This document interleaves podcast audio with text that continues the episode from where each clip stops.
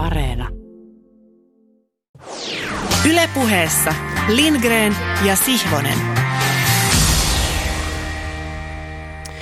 Hyvää päivää, huomenta, iltaa tai yötä tai aamua Pasilasta. Tervetuloa melkein seitsemän ja puoli vuotta sitten ilmaan ammutun urheilupuheen avaruutta kartoittavan puhe Voyagerin kyytiin.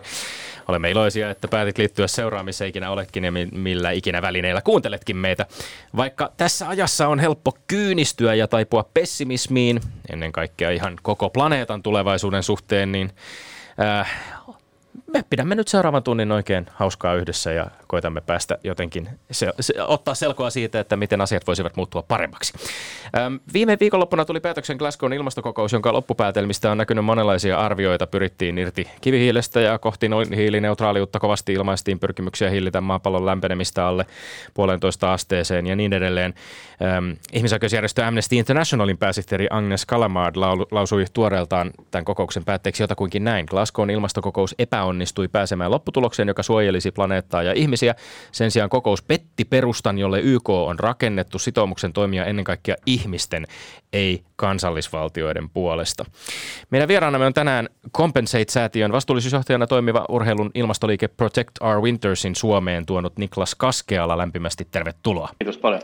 Niklas Kaskeala, keskustelemme tänään sinun kanssasi vähän laajemmin ilmastokriisin suhteesta nimenomaan urheiluun, mutta ihan alkuun olit Glasgowssa myöskin itse paikan päällä. Millä mielin seurasit ilmastokokousta ja näitä sen seurauksena julkituotuja loppupäätelmiä? Joo, no toisille Glasgow oli valtava pettymys, joillekin pieni pettymys, joillekin ehkä jopa otettiin muutamia edistysaskeleita. Se, se riippuu tosi paljon siitä, että mitä kokoukselta odotti. Mä itse en odottanut välttämättä hirveästi, joten mä en ole niin valtavan pettynyt. Ehkä mä kuvailisin niin, että, että saatiin jotakuinkin sellainen tulos, mitä odotettiin, ehkä jopa vähän enemmän, mutta paljon vähemmän, mitä tarvittiin. Eli ollaan kyllä todella kaukana vielä niistä Pariisin sopimuksessa tota, asetetuista tavoitteista rajoittaa ilmaston lämpeneminen puolentoista asteeseen. Eli töitä riittää kyllä ihan vielä todella, todella paljon. O- oliko tämä ensimmäinen kerta, kun olit kansainvälisessä ilmastokokouksessa paikan päällä vai oletko ollut aiemmin? Ja... On, ollut, on joo. ollut aiemmin, joo. No. Ehkä, ehkä siitä niin peilaten, niin tota, nyt oli vähän semmoista tekemisen meininkiä mun mielestä, mutta, tota, mutta kyllähän silti täytyy muistaa, että nämä kansainväliset ilmastokokeukset heijastaa aina sitä todellisuutta, mitä YK-jäsenmaissa loppujen lopuksi on. Että ei ne johtajat siellä, maailmanjohtajat, voi yhtäkkiä keksiä jotain toimia, millä niille ei ole mandaattia sit sieltä omasta maastaan tehdä. Että, että kyllä meidän pitää, pitää painetta yllä, jotta meidän johtajat sitten tekisivät niitä päätöksiä, jotka johtaisi, päätyisi sinne puolentoista asteen lämpenemiseen korkeintaan. Pieni ikkuna siihen on vielä olemassa. No niin, toivotaan, että siihen ikkunaan mahdutaan. Paljon ristiriitaisia tunteita tietysti liittyy tähän aiheeseen ja palataan ja lähdetään purkamaan niitä kanssasi hieman myöhemmin. Kiitos äh, Niklas.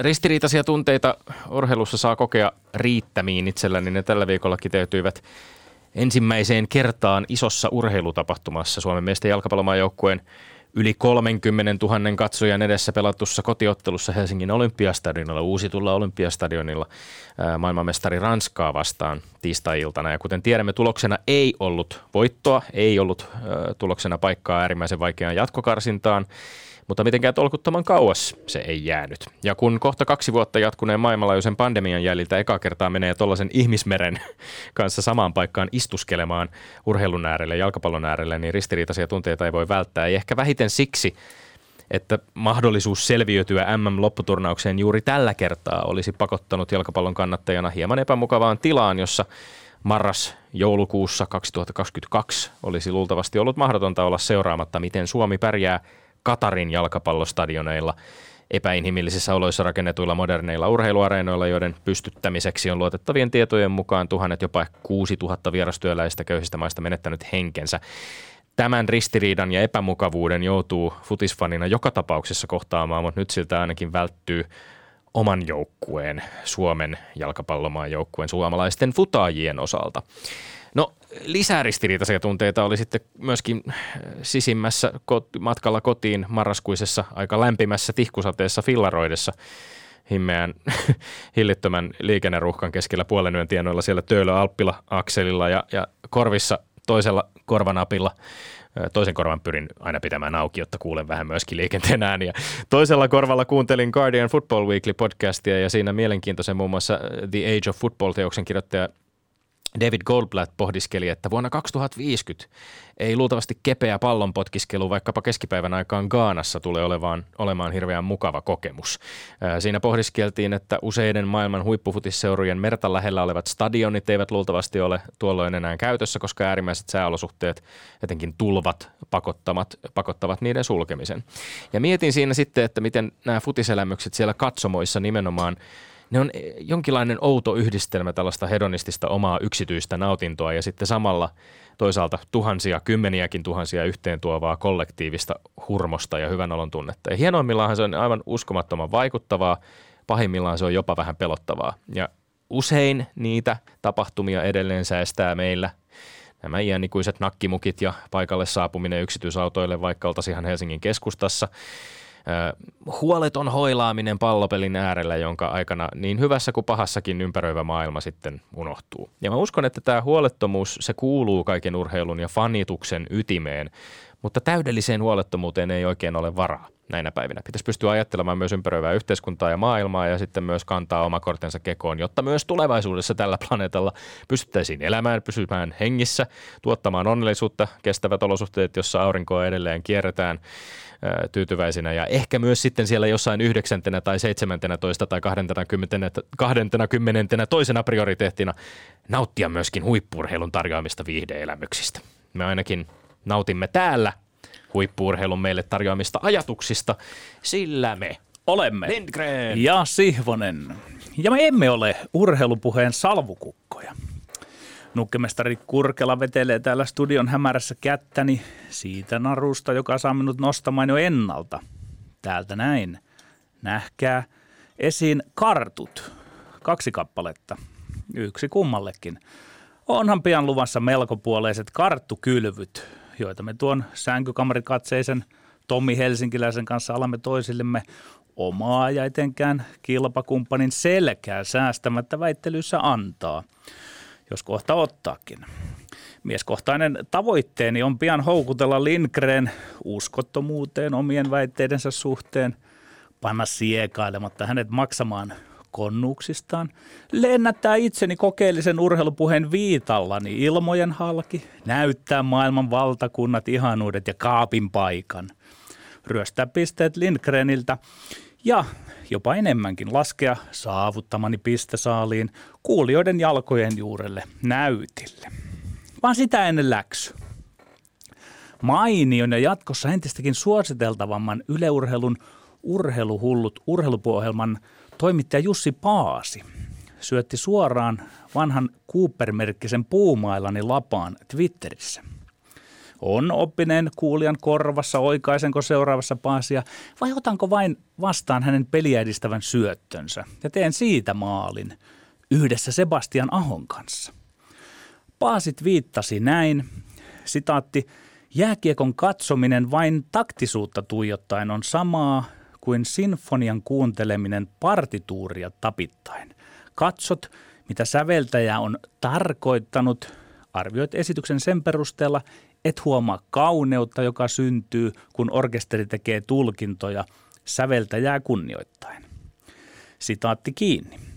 Lempo soikoon. Asia on aivan päinvastoin. Jos ei seuraa ja tiedä partituuria, eli pelikirjaa, ei voi ymmärtää, milloin pelaajat tekevät tulkintoja ja mistä ja miten. Pelin ja pelisuoritusten kauneuden perinpohjainen näkeminen vain lisääntyy – kun peliä katsoo taktiikan lävitse.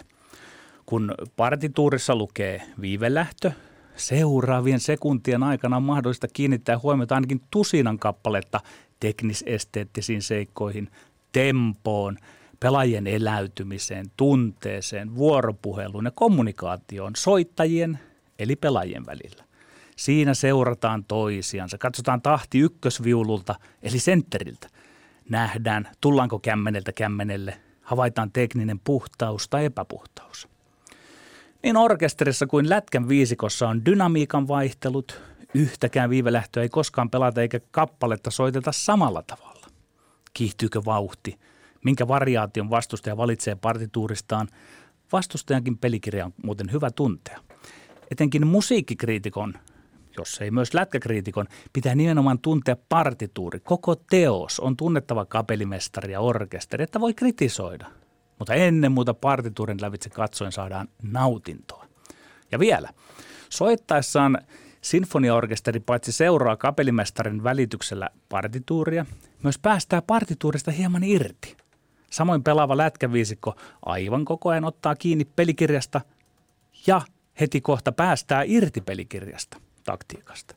Tuon tajuttaessa katsomisen nautinto tuplaantuu, kun katsoja tietää ja tuntee peliin, mistä pidetään kiinni, mistä päästetään irti. Pitääkö tehdä tilaa?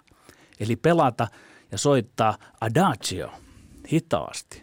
Miten se toteutuu? Sopiiko soittaa tai pelata tilaa voittain, allegro, nopeasti?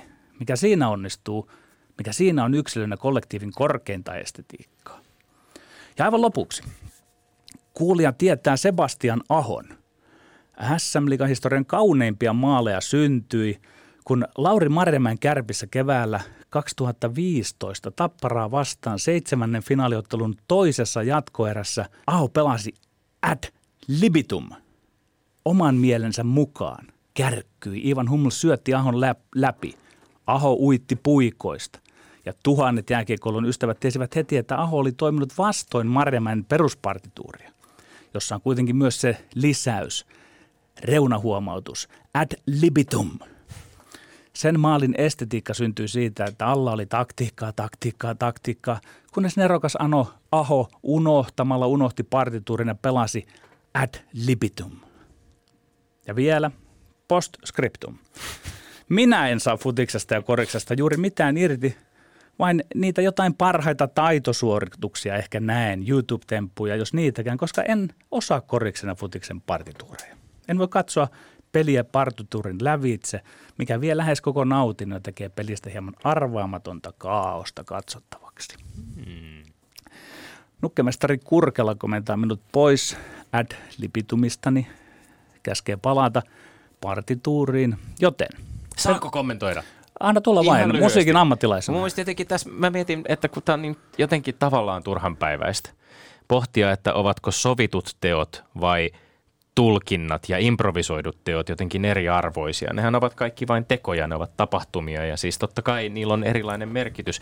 Ja tässä palaa itse asiassa myöskin mieleen sellainen keskustelu, jonka olen yhden ystäväni kanssa joskus aikoja sitten käynyt siitä, että voiko ikonitaiteesta nauttia vaikkei ymmärtäisikään kaikkia ikoneihin sisältyviä symbolisia merkityksiä. Ja kiivaasti väitin, että kyllä, ehdottomasti voi. Ja kiivaasti vastapuoli väitti, että ei missään nimessä ole, voi. Vajavaiseksi jää nautinto.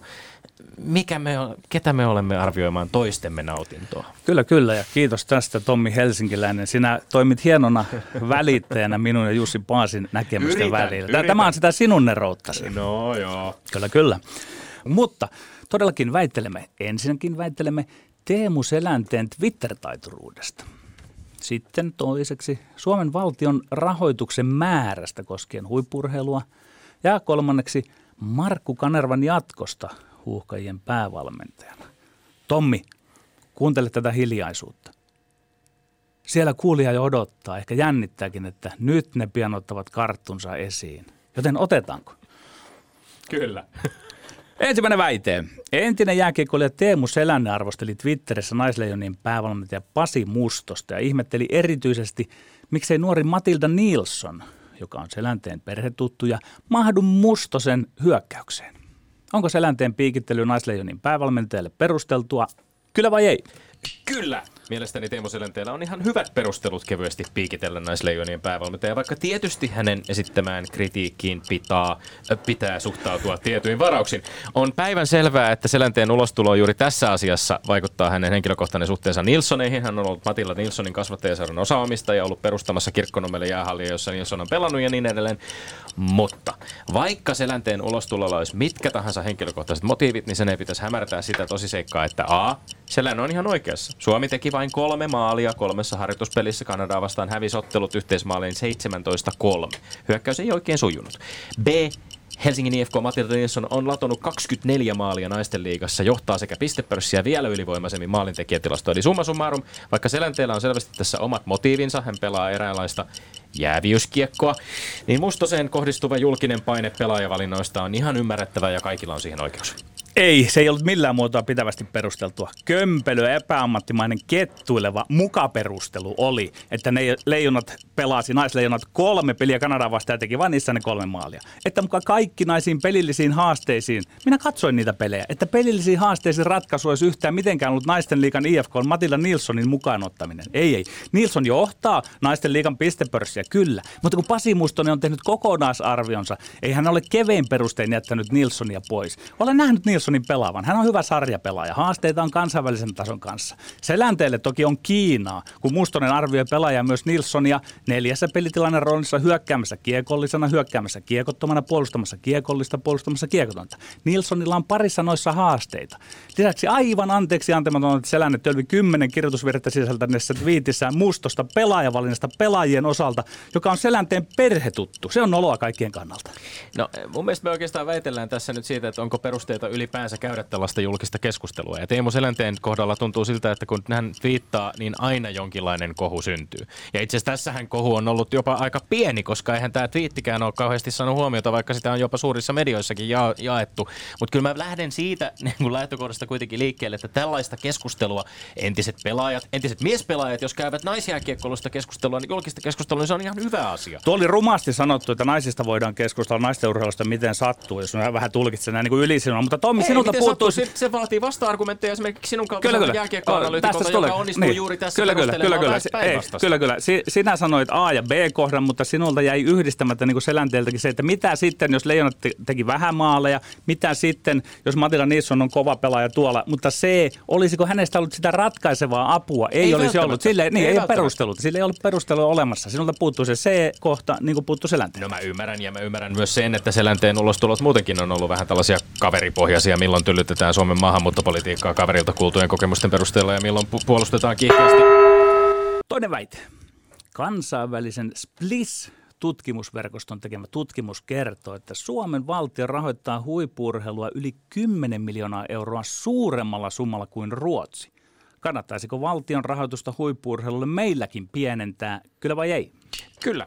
Mä väitän, että kannattaa ehdottomasti pohtia sitä, onko jokainen huippuurheiluun investoidusta tämän tutkimuksen mukaan kahdeksa- 29 miljoonasta eurosta todella laitettu oikeaan osoitteeseen. Suomihan on urheiluhullu maa ja aivan erityisesti täällä tunnutaan janoavan menestystä huippuurheilussa ilman, että aina ihan edes tunnistetaan tai pohditaan sitä, mitä menestys huippuurheilussa tarkoittaa. Suomessa tutkaillaan, suomalaisittain tutkaillaan ennen kaikkea arvokisojen, varsinkin olympialaisten mitalisaldoja, eikä ihan tunnisteta sitä, että jo nyt menestys on valtavan laajaa, sitä tapahtuu monella rintamalla, ja että menestys huippuurheilussa on myös sitä, että on rakennettu systeemi, joka toimii mahdollisimman hyvin, se on mahdollisimman monilajinen ja laaja, jossa urheilijat ja valmentajat voivat hyvin. Ja menestystä huippuurheilussa ruokkii satsaaminen liikuntaan. Kaikkien suomalaisten yhdenvertaisiin mahdollisuuksiin harrastaa liikuntaa. Ei, ei missään nimessä. Ylipäätään sanon, että kaikkialla maailmassa valtioiden tulisi ottaa isompaa roolia urheilun tukemisessa, koska vain valtion tuki voidaan korvamerkitä erilaisiin kestävän kehityksen reunaehdoin liittyen muun muassa tasa-arvoon, ympäristöön, sosiaalisiin kysymyksiin. Ja Suomen Ruotsiin vertaaminen, ainakin vetoaminen tässä kohtaa on melko heikkoa. Suomi on omanlaisensa huippuurheilumaa. Meillä ei ole ollenkaan Ruotsin mitassa sponsoreita ja liike-elämää mukana laittamassa taloudellisia panoksia siihen huippuurheiluun. Mä pidän ihan välttämättömänä suomalaisen huippuurheilun kannalta, että valtio pysyy nykyisissä panostuksissa mahdollisesti ja toivottavasti jopa nostaa sitä. Suomen valtio laittoi 2020 huippuurheilun vaivassa 29 000 miljoonaa. Sekin vielä väärä luku. Valtion liikuntabudjetti siinä on 14,8 miljoonaa. Jos tuosta lähdetään supistamaan, siellä on äkkiä vaakalaudalla myös urheilulukijoiden ja ammatillisten koulutusten lisätuki. Tulee erittäin vakavasti ymmärtää, että suomalainen huippuurheilu on toistaiseksi äärimmäisen riippuvainen tuosta valtion niukastakin tuesta, joka on kansainvälisessä vertailussa mutta aika heikko. Se on. Ja siis sekä Suomi että Ruotsi jäi 14 maan vertailussa tässä hännille muualla investoidaan huippurheiluun vielä enemmän, mutta, mutta totta kai tämä vaatii sitä, että jos, jos huippurheilun tukea nimenomaan valtion suunnalta pienennetään, niin silloin sen, se, se raha pitää löytyä jostain muualta. Mä en ole ihan varma, allekirjoitanko mä tota sun väitettä siitä, että, että tällaiset niin kuin reunaehdot tai, tai vastuullinen raha on mahdollista ainoastaan, jos se tulee Enemmän se on valtion kautta. Kyllä se, mä luulen, että se on, että, se, että sille, se, silloin se voidaan, kun se on ikään kuin silloin yhteisestä. Silloin sä et ole ehkä seurannut ihan hirveän tarkkaan sitä, että millä tavalla yritykset on pakotettu haluttu pyrkimään myöskin vastuullisuuteen on siinä, siinä kaikenlaisessa rahoituksessa. Ky- kyllä varmaan, kyllä varmaan niin kärkifirmat ovat tässä, mutta mä sanoisin näin, että ylipäätään se raha, se on arveluttavampaa. Se vain annetaan ja käyttäkää ja urheilkaa, mutta valtio kun sen antaa, se olisi parempi ehdottomasti näin. Ja minä, kumman tekisit ensin? Alentasit valtion juttuja vai odottasit, että se sponsoriraha sitten edes kasvaa Mun jossain kohtaa? tässä oli nimenomaan se, että olisi helpompaa ja yksinkertaisempaa ajatella sitä kokonaispottia, joka me investoidaan liikuntaan ja toisaalta toisaalta sitten taas huippurheilun. Ja, ja mä en missään nimessä halua, että urheilulta ja liikuntakulttuurilta viedään rahoitusta yhtään enempää. Kolmas väite. Suomen miesten jalkapallomaajoukkue hävisi MM-karsintojen päätöspelin Ranskalle 2-0 eikä selvinnyt lohkostaan jatkokarsintaan. Markku Kanervan päävalmentajan sopimus ulottuu MM-karsintojen tuloksesta huolimatta vuoden 2022 loppuun. Tulisiko palloliiton pohtia jo Kanervalle seuraajaa, kyllä vai ei? Ei. Mä väitän, että ei ole mitään syytä pohtia Markku Kanervan jatkoa tai hänen seuraajansa vielä. Jos tarkastellaan pelillisiä esityksiä tosipeleissä lähes koko Kanervan pestin ajalta, kertaus kannattaa. Suomi voitti kansojen liigan C-lohkonsa, nousi B-liigaan. Suomi oli Italian jälkeen kakkonen EM-karsintalohko, jätti taakseen Bosnian ja Kreikan ensimmäistä kertaa miesten arvokiseen lopputurvaukseen. Suomi oli kansojen liiga B-lohkossaan toinen Walesin jälkeen, neljä voittoa, kaksi tappiota ennen Irlantia ja Bulgaria, kovia futismaita. Suomi oli MM-karsintalohkon kolmas, niukasti Ukrainan perässä, pelasi viimeisessä tässä pelissä vielä mahdollisuudesta jatkokarsintaan.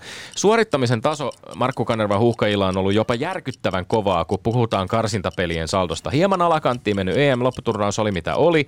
Kaiken kaikkiaan Kanerva ja hänen valmennustiiminsä on tehnyt hienoa työtä ja siihen kannattaa niin kulissien takana kuin julkisestikin palloliiton säilyttää sataprosenttinen luottamus sekä pohtia rauhassa syksyllä 2022 tarjotaanko hänelle jopa jatkosopimusta. Kyllä, aika aikansa kutakin. Kanerva nousi yhdeksi kaikkien aikojen suurista maajoukkueen ja joukkuepallopelivalmentajistamme. Hänen johdollaan huuhkajat meni ensimmäistä kertaa arvokisoihin. Mutta EM-kisat sitten menivät korkeintaan kohtuullisesti. Kanerva valitsi pelitavan pelon kautta, ei rohkeuden kautta. EM-kisoissa ei pelattu, kuten keskiviikkona pelattiin rohkeasti Olympiastadilla maailmasta Ranskaa vasta. Kanerva on saanut aikaan tulosta. Peli-identiteettiä hän ei ole kyennyt juurruttamaan. Kotiottelut olivat MM-karsansa tuloksellisesti heikkoja. Tie kisoihin tyssäsi. Vuosi 2021, neljä voittoa, kolme tasuria, kahdeksan tappiota. Mä ehdotan samaa kulkua kuin Leijonassa Jukka Jalosille. Tämä oli Kanervan ensimmäinen pätkä huuhkajissa. Seuraavaksi hän on syytä mennä kehittämään itseään seuravalmentajaksi Eurooppaan ja myöhemmin hän voi tulla toiselle kaudelle huuhkajiin, kuten Jalonen tuli Leijonien. Ensi kesäkuun ja syyskuun kansojen liikan pelit olkoot tällä erää Kanervan viimeiset pelit päävalmentajana kerran vahvan nuorennusleikkauksen pelaistossa. No tämähän oli itse asiassa, tämä on ollut itse asiassa kolmas kerta, kun Markku Kanerva toimii huuhkajien päävalmentajana. Mutta virallisesti kunnon pestissä niin No joo, totta kai, mutta jos puhut aikansa kutakin ja, ja siis vuodesta 2000 2016 lähtien on nyt tämä Markku Kanervan pesti silloin alkanut. Mekin ollaan tehty Herra Jumala tätä ohjelmaa pidempään. Ei tässä nyt vielä pidä Markku Kanervalta vetää Valmentajuudessa semmoinen neljä vuotta on aika, niin kuin puhutaan, että se olisi semmoinen aika hyvä pätkä. No en mä tiedä, maajoukkueen valmentamisessa, jos, jos onnistuu paitsi tuloksellisesti ja onnistuu vielä kaiken lisäksi siinä, mikä mun mielestä on ehkä näiden karsintojen kaikkein oleellisin juttu. Hän on onnistunut hienosti joukkueen nuorennusleikkauksessa, josta on hyviä esimerkkejä esimerkiksi ihan, puolustuksen Ihan liian osalta. myöhään, ihan liian myöhään. Siis EM-kisathan oli niin kuin, vähän niin kuin palkinto turnaus näille vanhoille pelaajille. Löpö, ja sitten, löpö. Nyt, sä nyt, mä, kolmen mä, pelin perusteella kyllä, kyllä. EM-lopputurnauksesta. Sä sanot aikansa kutakin ja sitten sä tiivistät se johonkin siis kolmeen vaati, hassuun vaati, peliin vaati, parin viikon aikana. Kolmeen hassuun peliin, vaan EM-kisojen ä, siihen turnaukseen. Siis kaikki tärkeimmät pelit oli juuri ne nyt. Ja se rima ja on nykyään vaatimassa. äärimmäisen niin, pienet, niin, että entäs silloin olisi mennyt jopa entäs jatkoon Entäs nämä MM-karsintojen heikot kotiesitykset? Milläs niitä selitetään? Yksi peli Ukrainaa vastaan oli se, johon kaikki käytännössä kaatui. Niin, ka- ka- No niin, Niklas Kaskela, ole hyvä. Sinä saat alkaa setviä meidän välistä paremmuutta me tässä. Saat itse välitä missä järjestyksessä. Jompi kumpi täytyy saada voittamaan 2-1 tai 3-0 tässä. Ole hyvä. Okei, okay, kiitos. Mennään mun mielestä järjestyksessä. Helpompi näin, mun muistiinpanot on tällaisia. Uh, mä tuomitsen ensimmäisen väittelyn, eli tämän Teemu Selänteen uh, fiitin väittelyn Petteri. Mm. Ja ehkä niin kuin syy on siihen, että jonkun pitäisi ottaa Twitter pois teidän. Ei niinkään mikään muu.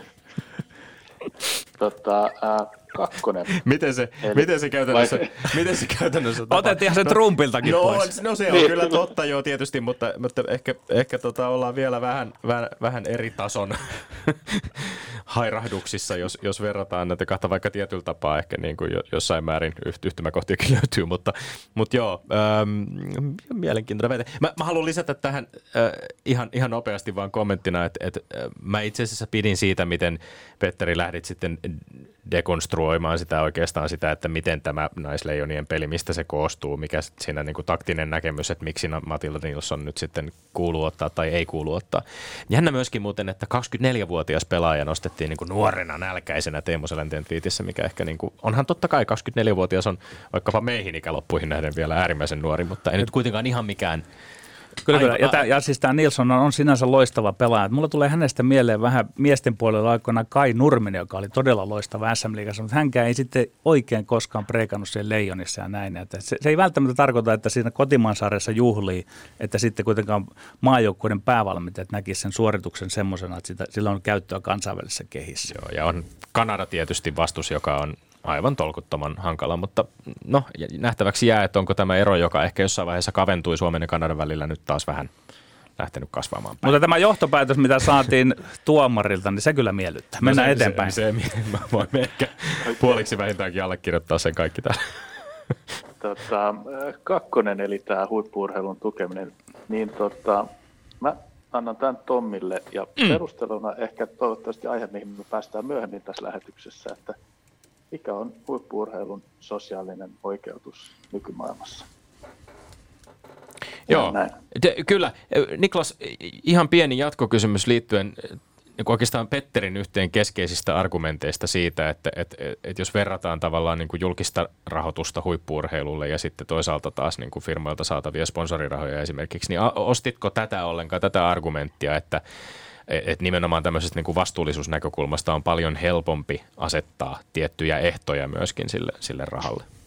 Joo, totta kai sen, sen argumentin ymmärsin, mutta sitten samaan aikaan on, on niin kuin mun mielestä hyvä kysymys, että mitä funktiota se huippuurheilu oikeasti niin kuin täyttää nykymaailmassa, jossa meillä on paljon niin kuin tärkeämpiäkin kysymyksiä ehkä, ehkä olemassa. Että tämä nyt meni kuitenkin Tommille ja siellä vielä se, niin kuin, ää, se, että liikunta on kuitenkin se, mitä meidän pitää julkisin varoin ennen kaikkea tukea. Niin se kallisti kuppia sinne suuntaan. Joo, tuosta omasta heitosta, niin sitten tulee vähän niin kuin vastaheitto itselleni, että vaikka se korvamerkitty raha olisi jollain lailla vastuullisempaa kuin valtio antaa sen, mutta mahtaako valtiolla myös olla paineita sitten sen menestyksen suhteen myös enemmän, että yksittäiselle firmalle ei nyt ehkä niinkään, se on sitten ynnää, jos heidän tukemansa urheilun menestyy näin, mutta, mutta pal- palataan ehdottomasti siihen, että mikä on urheilun oikeutus sitten, kun tuolla aletaan haastatella. Loistavaa. Nyt olemme jännittävässä tilanteessa. Menemme kohti viimeistä väittelyaihetta, kolmosaihetta, jossa puhuttiin huuhkajista ja tilanne on t- tasan yksi yksi ja kuten tiedetään, niin ainoa sääntö, mikä näissä Lindgren et Sivonen väittelyissä on, että tasapeliä ei voi tulla, vaan jommankumman pitää selvitä voittajana maaliin asti, joten Niklas, ratko vielä tämä viimeinenkin. Joo, ää, tosi kiinnostavaa. Tämä oli tosi kaikki, kaikkein tasaväkisi teidän väittelyistä, että tämä oli vaikea, vaikea tota, ää, ratkaista, mutta mä annan tämän Petterille. Ai! Ja syy on se, että ei niitä sit, sit kun päästiin sinne kisoihin, niin ne näytöt oli vähän ohuet. Et kyllä sit seuraava tyyppi voi ehkä sitten auttaa päästä kisoihin ja sitten vielä menestyä niissä kisoissa. Että nyt niin kuin pykälää korkeampaa tavoitetta kehiin vaan. Tämä oli loistava, loistava huomio. Mulla jäi muuten semmoinen fiilis siitä keskiviikon pelistä, että Tiistain. ja, niin tiistain pelistä, että tota, siinä huuhkajat pelasi niin kuin mä olisin toivonut huuhkajien pelaavan tuolla EM-kisossa, eli rohkeasti. Ja kun se, se tappio saattaa silti tulla. Me nyt oltiin aika lähellä voittoa. Aivan kuin myös Kanerva olisi päättänyt, että nyt hyödynnetään se 30 000 ihmistä ja näytetään, että tässä. Mulla ainakin jäi sit matsissa semmoinen olo, että Suomi oli aika hyvä siinä. Mm.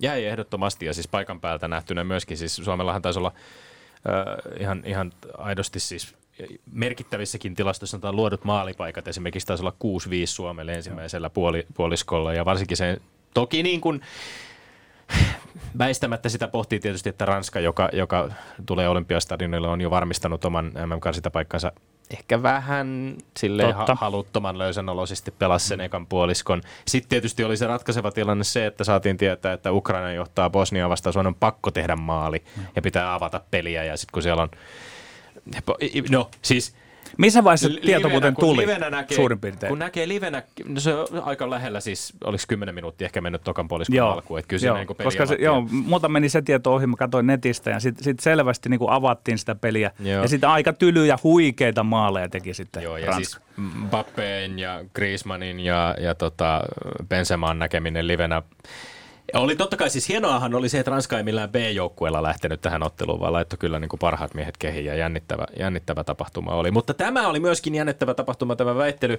ja sen tuomarointi. Ja nyt siis tilanne kaventuu. Ai, ai, ai, ai. Öö, se, olisiko meillä ollut 75 vai 85? Mutta joka tapauksessa on nyt kahden, kahden keula sinulle. Se on varmaan siis 86 nyt sitten Joo. tällä Kyllä hetkellä. mä pelkäsin tuossa, kun, vielä. Ai, ai, ai, kun tuomari alkoi kolmatta leipomaan tuosta uunista ulos sieltä. Niin... Laitetaan VAR-asialle. Mutta Mä en ole yleensä tuossa futiksessa pärjännyt. Kaula kaventuu ja lähetysten määrä pienenee, joten jännitys säilyy. Ai, ai, Kiitos tuomaroinnista Niklas Kaskeala. Lindgren ja Sihvonen. No niin, meillä on tosiaan vieraana vastuullisuusjohtaja päästökompensaatioita tarjoavassa Compensate-säätiössä. Englanninkielinen versio tittelistäsi on Chief Impact Officer.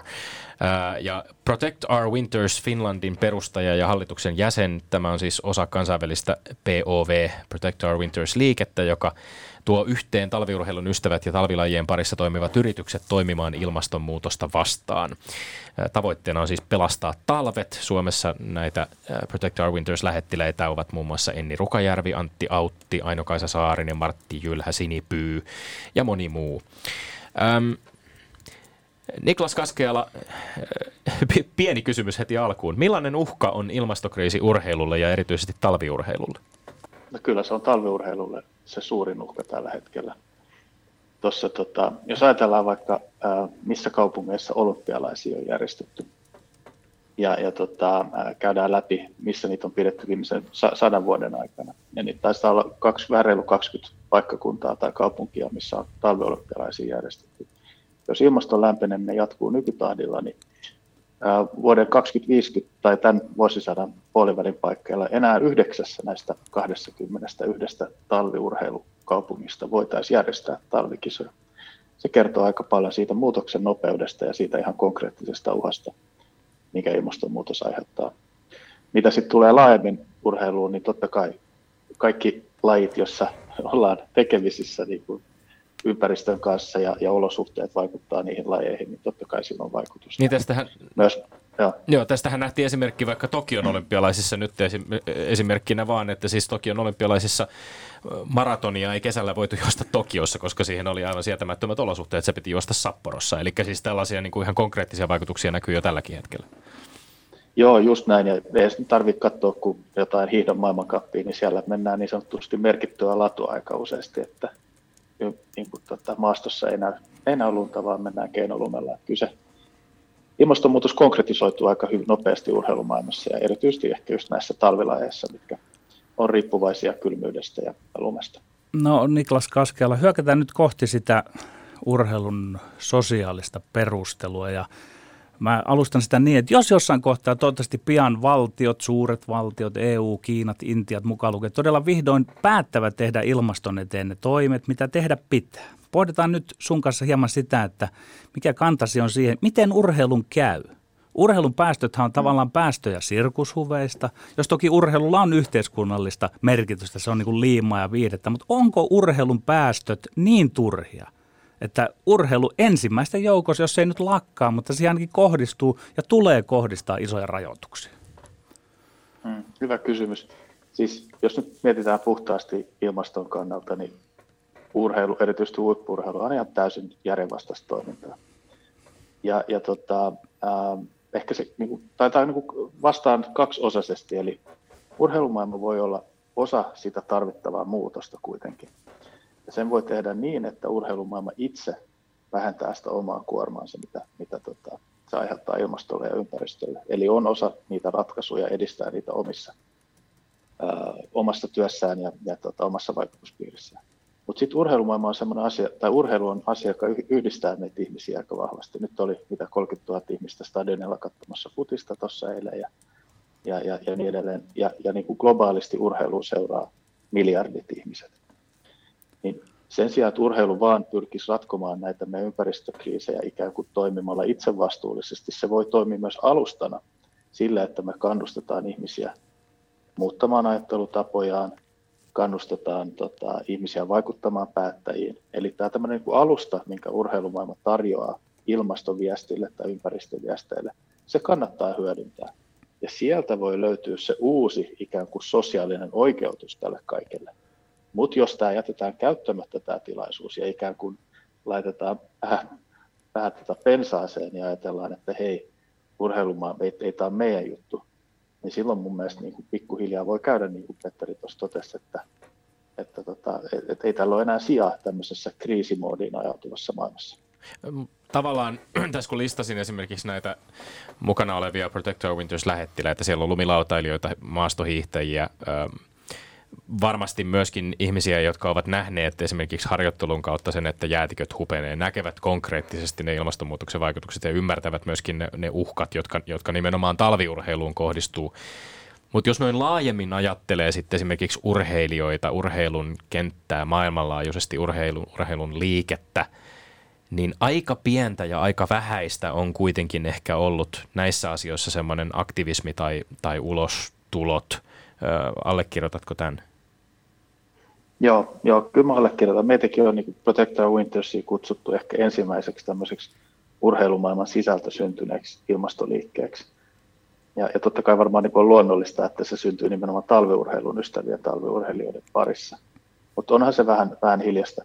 Ehkä mä kuitenkin korostaisin, että meillä on paljon urheilijoita, jotka pitää ääntä aiheista, mutta sitten on ollut ehkä vähän hiljaisempaa siellä urheilun rakenteissa vielä että tota, miss, missä on niin kuin kansainvälisen olympiakomitean ja, ja missä on lajiliittojen ja kaikkien niin kuin tällaisten urheilumaailman rakenteita ylläpitävien toimien edelläkävijyys. Ja, ja tota, ehkä niitä, ne voisi välillä kuunnella niitä tota, omia urheilijoitaan vähän enemmän näissä aiheissa. Joo, no tota, ottaako KK tosissaan tätä ympäristöajattelu, ilmastoasiat, ne on aika uutta urheilussa ja käsittääkseni KOKllakin on ainakin paperilla hienot vastuullisuusstrategiat, mutta millä se konkretia näyttää? Tekeekö KOK riittävästi asioiden eteen vai onko kyse vain ylevistä juhlapuheista? Kansainvälinen olympiakomitea mm. siis. Mm. Mm. Joo, kyllä, kyllä niin kuin kaikissa tällaisissa organisaatioissa nyt puhaltaa kyllä jonkun verran muutoksen tuulet, ikään kuin kaikkien on nyt pakko reagoida tähän, että ei siellä ihan niin kuin tumput suorina seistä missään nimessä.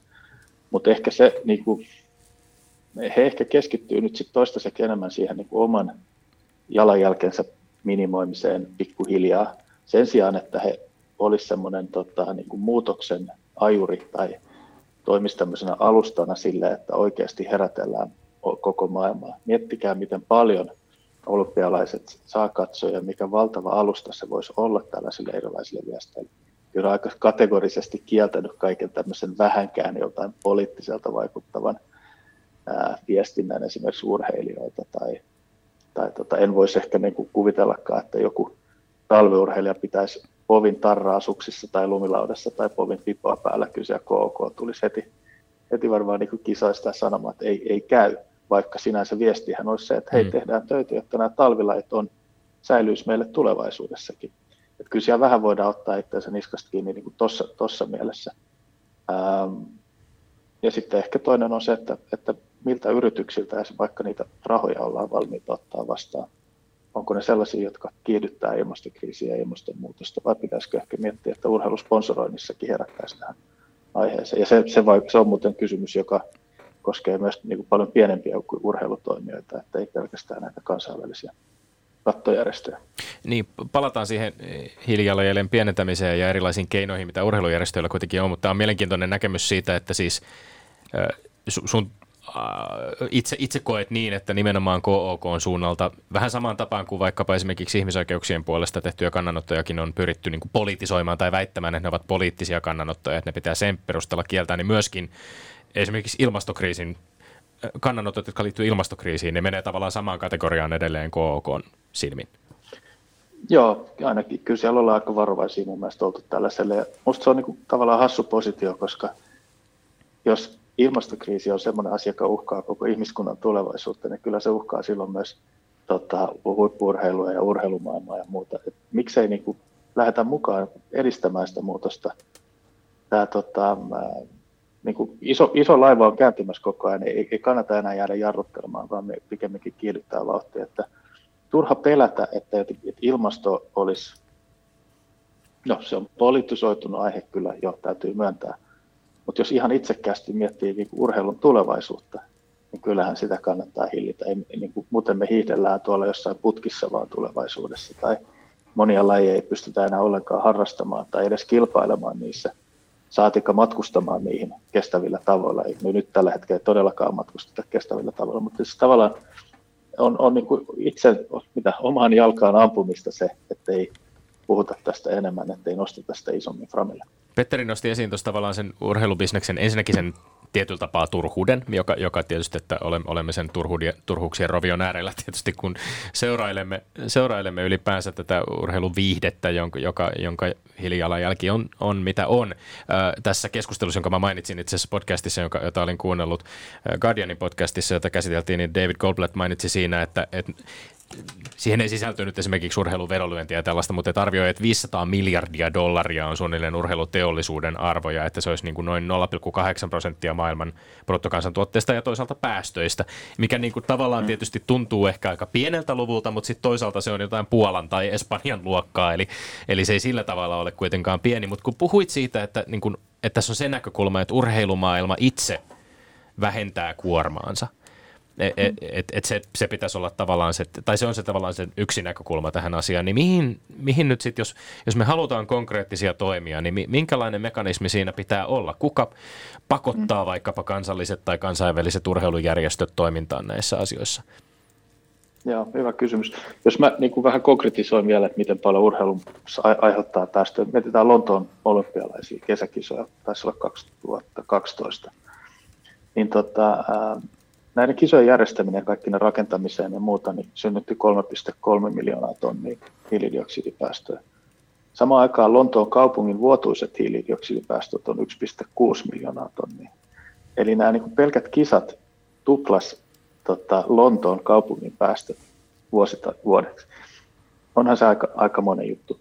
Eli, eli tota, ää, No, täytyy miettiä, katsoa ensinnäkin, mistä ne urheilun niin kuin päästöt syntyy, Pilko, pilkotaan sitä vähän osin. Mm. Niin varmasti nämä niin kuin urheilun ää, ää, tota, fasiliteetit, puitteet, niiden rakentaminen ja ylläpito on ehdottomasti sellainen, mitä varsinkin tämmöisissä niin kuin megatapahtumissa on, on, on iso päästölähde.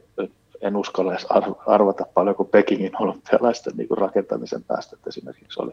Saatika nyt niin kuin erilaisten kisojen, jossa se viedään ikään kuin vähän niin kuin epäluonnolliselle paikalle, vaikka – tota, futiksen tulevat MM-kisat, jotka, niin kuin, jossa pitää viilentää stadioneita ja niin edelleen. Niin järjettömiin Ilmastoida, ilmastoida ulkoilmatiloja. Just näin, just näin. Eli se on varmaan yksi todella iso päästölähde ja, ja totta kai siellä on paljon tehtävissä ihan, vaan sen, ihan senkin kautta, että mihin ne, vaikka niitä kisoja myönnetään. Mutta sitten jos mietitään ihan näitä niin kuin vähän arkisempiakin asioita, että miten meidän jäähallit ää, minkälaista energiaa ne käyttää, ää, miten ne niin kuin rakennetaan niin, että ne on kestäviä, ei tarvitse heti rakentaa uudestaan ja niin edelleen. Mutta sitten toinen niin kuin varmaan merkittävimpiä päästölähteitä, kun mietitään kansainvälistä urheilua, on se liikkuminen sekä se niin kuin urheilijoiden ja joukkueiden ja, ja, mm. ja tuki-ihmisten ja katsojien liikkuminen paikasta toiseen. Varsinkin kun mennään kauas, niin se tapahtuu lentäen, ja lentää, lentäminen on niin kuin liikkumisvälineistä kaikkein haitallisin ilmaston kannalta. Eli tota, et siinä, pitää, niin siinä voisi miettiä paljon, miten niin järkevöitetään sitä. Esimerkiksi niin, että, että tota, jotain kiertueita niin, että niiden niin osakilpailujen välillä voidaan liikkua maata pitkin, ei aina tarvitse lennellä edes, edes sun takaisin. Tämmöistä on jo tehty jonkun verran, esimerkiksi nimenomaan tarviurheilun parissa hiidon maailmankapissa ja muuta. Mutta sitten on tosi iso osa on ne katsojat myös, miten ne tulee paikalle, me lentääkö ne toiselle puolelle maailmaa vai niin kuin, olisiko järkevämpää, että sitten niin kuin, paikalliset pääsee katsomaan niitä kisoja ja sitten muut seuraa jollain, jollain muulla yhteydellä.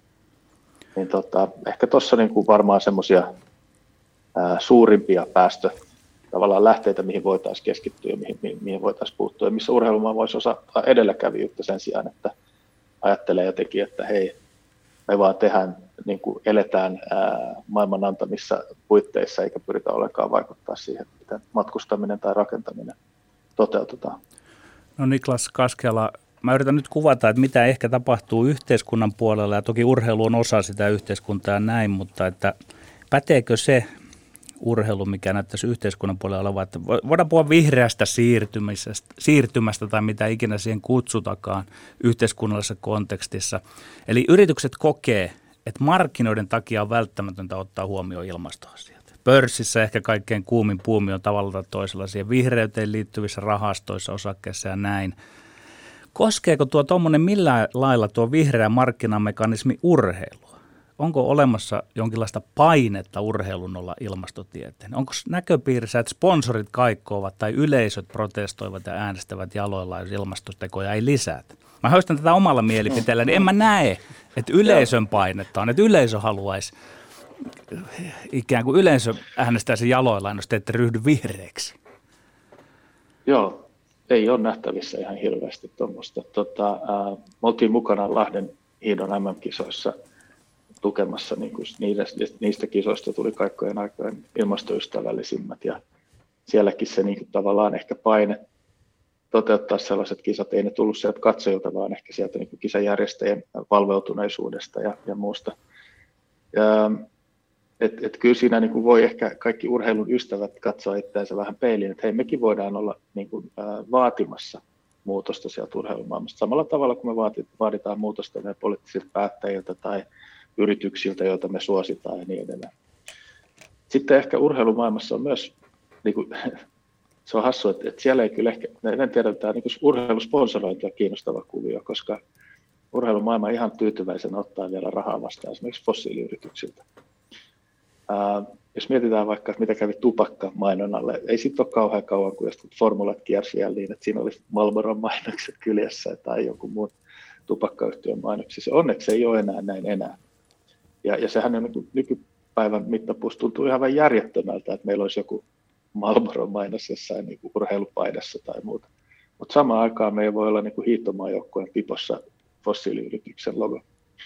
Ja, ja me tiedetään, että, että, että fossiiliset polttoaineet tappaa enemmän ihmisiä kuin tupakka nykypäivänä, yli kahdeksan miljoonaa ihmistä pelkästään hiukkaspäästöjen takia, puhumattakaan siitä, miten paljon ne kiihdyttää ilmastonmuutosta. Eli se on niin kuin jännä, että, että urheilusponsorointi tuntuu olevan sellainen asia, missä ilmastonmuutos on jäänyt jotenkin vähän niin kuin Mm, aika jemmaa vielä toistaiseksi. Niin parikymmentä vuotta sitten käytiin myös todella kiihkeitä keskustelua siitä, että onko se formuloiden tuho jos näistä tupakkayhtiöiden mainoksista luovutaan. Että ajateltiin, että se on niin kuin, la, et, et, la, ja, ja nyt jos tarkastelee tilannetta tänä päivänä, niin tähän on aivan absurdia, että Formula 1 varmaan on niin kuin suurimmassa kukoistuksessa, mitä, mitä koskaan. Tietysti sie, sielläkin voisi ajatella, että jos, jos Formula 1-sirkusta miettii ja minkälaiset eh, vaik- ilmastovaikutukset sillä on, niin vähän ehkä huvitti siinä vaiheessa, kun kuuli, että Formula 1 päätettiin luopua muovipulloista.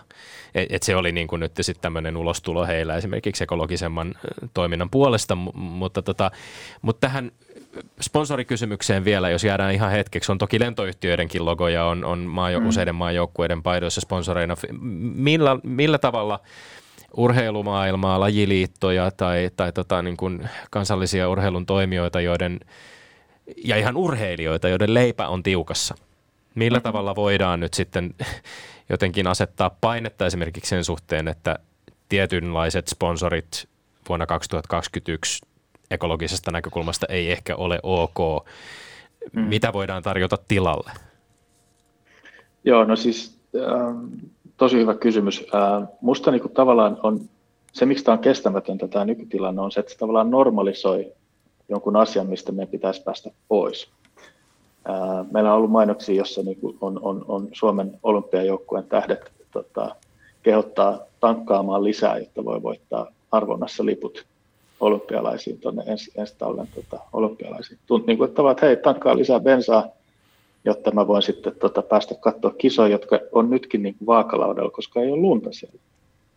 Niin kuin, että, että se on hassu, että tämä niin kuin ajatteluyhteys jää, jää tekemättä hyvin monilla toimijoilla. Mutta mitä tilalle? Maailma on täynnä niin kuin yrityksiä, jotka on edelläkävijöitä ympäristö- ja ilmaston kannalta tai tota, ympäristö- ja ilmastoystävällisessä toiminnassa. Ei tästä maailmasta rahaa puutu, mutta ehkä ne on jostain syystä ei ole vielä niin löytynyt niitä yhteyksiä. Ja, ja tota, mä ehkä vertaisin tätä niin kuin veikkauksen rahoista käytävää keskustelua. Me tarvittaisiin samanlainen möyhintä, että onko ok, että me peliviriippuvaisten niin kuin tota, rahoilla pyöritetään vaikka liikunta- ja urheilutoimintaa, vai pitäisikö ne rahat löytyä jostain muualta. Niin sama juttu mun mielestä koskee niin urheilu, urheilumaailmaa, pikkuhiljaa pitää, pitää miettiä sitä.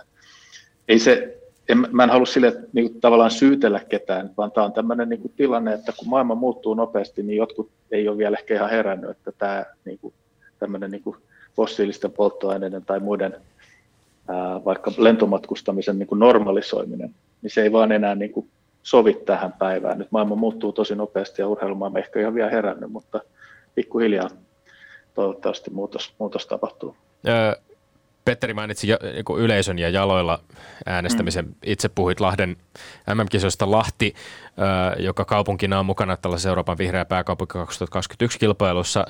Lahdessa esimerkiksi jääkiekko, jääkiekon SM-liigan Lahden pelikans on, on ilmoittanut pari vuotta sitten, että sen tavoitteena on olla maailman ensimmäinen hiilineutraali urheiluorganisaatio. En tiedä, onko itse asiassa maailman ensimmäinen, vaikka, vaikka siihen sen tavoitteen saavuttaisikin. Täällä vastaavan tyyppisiä asioita maailmalta löytyy ja ponnistuksia löytyy, mutta että itse jotenkin mietin, että mitä tällaisista sitoumuksista pitäisi ajatella, että katsomassa sitten kuitenkin ehkä aika moni siellä kiskoo lihamukia ja, ja tota, että et pitäisikö se jotenkin, pitäisikö meillä vielä olla tavallaan vielä vähän ehdottomampia ja vielä vähän kokonaisvaltaisemmin jotenkin suhtautua näihin kysymyksiin, kuin että vaan tehdään sitoumuksia ja, ja tota, josta sitten päästään ehkä tähän kompensaatioiden kysymykseen, josta olisi mielenkiintoista myöskin sulta kuulla, koska olet siinä tietysti ja. asiantuntija. Ja. No musta, mä tykkään tästä, että niinku urheilujoukkoja ja muut osoittaa edelläkävijyyttä. Ja, tai en mä tiedä, onko se enää edes edelläkävijyyttä. Mun mielestä sen pitäisi olla normaali toimintaa. Niin mikä tahansa organisaatio tai yritys niin pitää ottaa vakavasti ilmastokriisiä ja tehdä omat toimensa. Se, ää, en mä tiedä, tarvitseeko meillä olla ehdottomampia. Mun mielestä se, se, mikä tässä on erityisen hienoa, on, että tämmöinen niin joukkue osoittaa, että se muutos on mahdollinen. Ää, just, ja ja tota, silloin, silloin kyllä heijastusvaikutus mun mielestä, jos se viestitään oikein, niin myös niille katsojille. Et, et voidaan sen lihamukin rinnalle ehkä tuoda se joku vegemuki, ja, ja sitten varsinkin, jos ne tota, pelaajat siellä niin kuin tavallaan osoittaa esikuvina, että tämä muutos on mahdollinen. Silloin valtava heijastusvaikutus niihin katsojiin. Me itse asiassa tutkittiin tätä siellä Lahden MM-kisoissa, ja me tehtiin tämmöinen tutkimus ää, tota, ää, niin kuin katsojille siitä, että niin kuin jos ilmastoviesti tulee tämmöiseltä tunnetulta talviurheiluidolilta, niin mikä on sen vaikuttavuus verrattuna siihen, että sen kertoo vaikka esimerkiksi joku mun kaltainen ihminen, joka ei ole ehkä niin sankari monelle niin se oli ihan mielettömän iso se ero siinä, että kun se viesti tulee Martti Jylhältä, Enni Rukailta tai jotain muuta tämmöiseltä urheilusankarilta, niin sen vaikuttavuus siihen vastaanottajaan oli paljon suurempi. Eli tätä mä tarkoitan myös, että urheilumaailmalla on niin keinot puhutella ihmisiä, mutta me tarvitaan niitä rohkeita tyyppejä, jotka on valmiit puhumaan näistä asioista, eikä ja sen takia minua vähän ärsyttää, että ne urheilumaailman rakenteet ja organisaatiot joskus pyrkii himmaamaan näitä urheilijoiden ulostuloja näihin aiheisiin liittyen. No Suomi on talviurheilumaa, ilmastonmuutos on globaali asia, mutta entäs tämä meidän Pohjolamme? Eteneekö ilmastonmuutos meillä millä nopeudella verrattuna globaaliin muutokseen? Siihen voisit kohta vastata. Entäs tämä meidän lämpeneminen täällä Suomessa, kohdistuuko se enemmän kesään vai talveen? Kuten mä sanoin, me ollaan talviurheilumaa. Lyötkö sinä madonluvut tiukemmin suomalaisessa urheilussa talvelle vai kesälle vai yhtä paljon? Joo, vali, niin kuin itseni ja monien talviurheiluystävien kannalta valitettavasti se muutos näkyy nimenomaan talvissa. Pohjoiset tämmöiset lähellä arktista aluetta olevat alueet, niin kuin Suomi, niin lämpenee kaksi kertaa nopeammin kuin maapallo keskimäärin. Ja sama pätee moniin vuoristoalueisiin. Esimerkiksi Alpeilla tapahtuu ihan samanlaista, niin lämpeneminen on tupla, tuplavauhtia verrattuna ympäröiviin alueisiin. Eli kun koko maapallo on lämmennyt jo yli reilun asteen sitten esiteollisen ajan, niin meillä mennään jo yli kahdessa asteessa. Sitten jos mietitään talvia, niin joulukuut Suomessa on lämmennyt jo viidellä asteella niin kuin, tota, sitten esiteollisena ajan, tai siitä ajan, kun on ruvettu pitää tilastoja. Eli on se muutos tosi merkittävä ja se näkyy erityisesti alkutalvissa ja lopputalvissa, että se talvi lyhenee ja sitten totta kai täällä etelässä niin se on paljon niin kuin ikään kuin vaihtelevampi. Jos me mennään, ja tämä on nyt siis jos me ei saada päästöjä kuriin ja, ja tota, globaali, nythän me ollaan menossa semmoista niin kuin nykysitoumuksilla semmoiseen kahden ja puolen, kolmen asteen lämpenemiseen noin globaalisti niin sehän tarkoittaisi siis Suomessa, että lasketaan tuplat siihen päälle, niin jokainen voi sitten arvioida ja sitten vielä niin, että talvikuukaudet lämpenee enemmän kuin kesä. Niin silloin meillä on joskus jossain tuolla Oulun korkeudella vuosisadan loppupuolella ää, 80-luvulla ehkä semmoinen nykyisen Unkarin tyyppinen ilmasto niin kuin alueella, missä on nyt kuitenkin niin kuin aika koviakin talvia ja, ja totuttu siihen, että on lunta ja pakkasta. Että kyllä se etenee, se, se, totta kai 2080 on todella kaukana, ja sitä on niin kuin vaikea ajatella. Mutta kyllä me ollaan kaikki mun mielestä talveurheilun ystävät nähty, miten epävarmaksi tämä näiden lajien harrastaminen on käynyt, varsinkin täällä Etelä-Suomessa. Kiitos vierailusta Niklas Kaskeala. Sitten Tommi Lindgrenin mainekkaat urheiluterveiset. Olaus Alinen, kaksimetrinen yli 130-kiloinen jenkkifutaaja, hyökkäyksen linjamies, joka tähtää tosissaan ja amerikkalaisen jalkapallon NFL-liigaan. Ja äskettäin hän sai tarjouksen Alabaman yliopistosta, jonka joukkue Crimson Tide on sellainen tekijä, yliopistojen jenkkifutiksessa, että polku kohti ammattilaisuutta on nyt todella aidosti auki, oikea dynastia jenkkifutiksessa yliopistopuolella. Onnea ja terkut Olaus Aliselle. Me olemme Lindgren Siivonen, pysykää tyylikkäänä ja pysykää terveenä. Voidetta rakoon ja ruuvi kiinni. Ylepuheessa Lindgren ja Sihvonen.